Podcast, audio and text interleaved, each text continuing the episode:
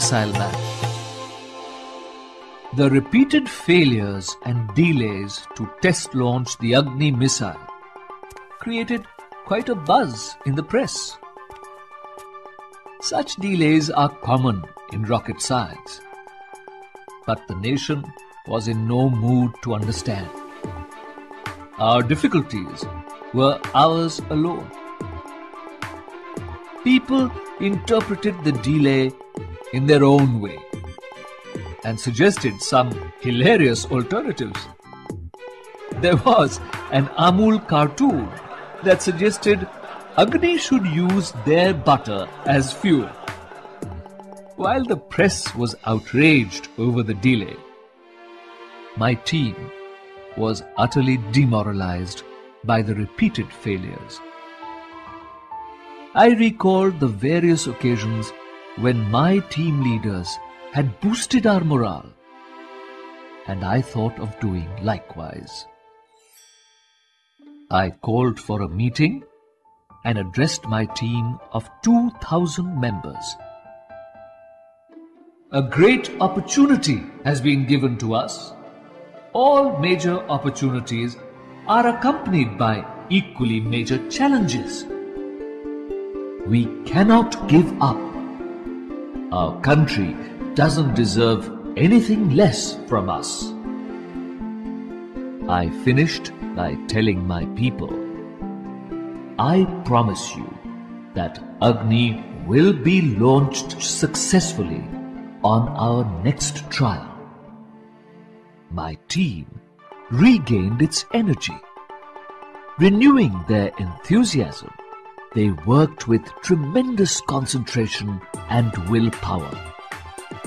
The launch was finally scheduled for twenty-second May nineteen eighty-nine.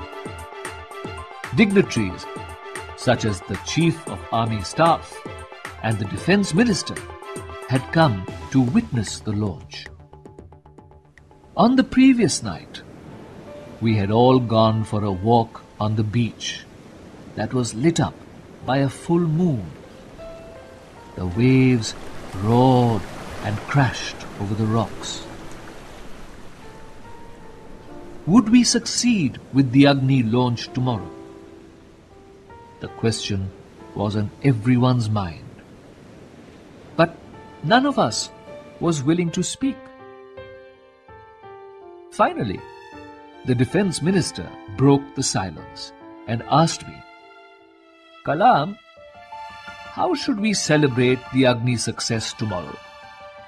Is there something your heart desires? It was a simple question, to which I could not find an immediate answer. What did I want? What was it that I did not have? Then I found the answer. We need a hundred thousand saplings to plant in our research center, I said.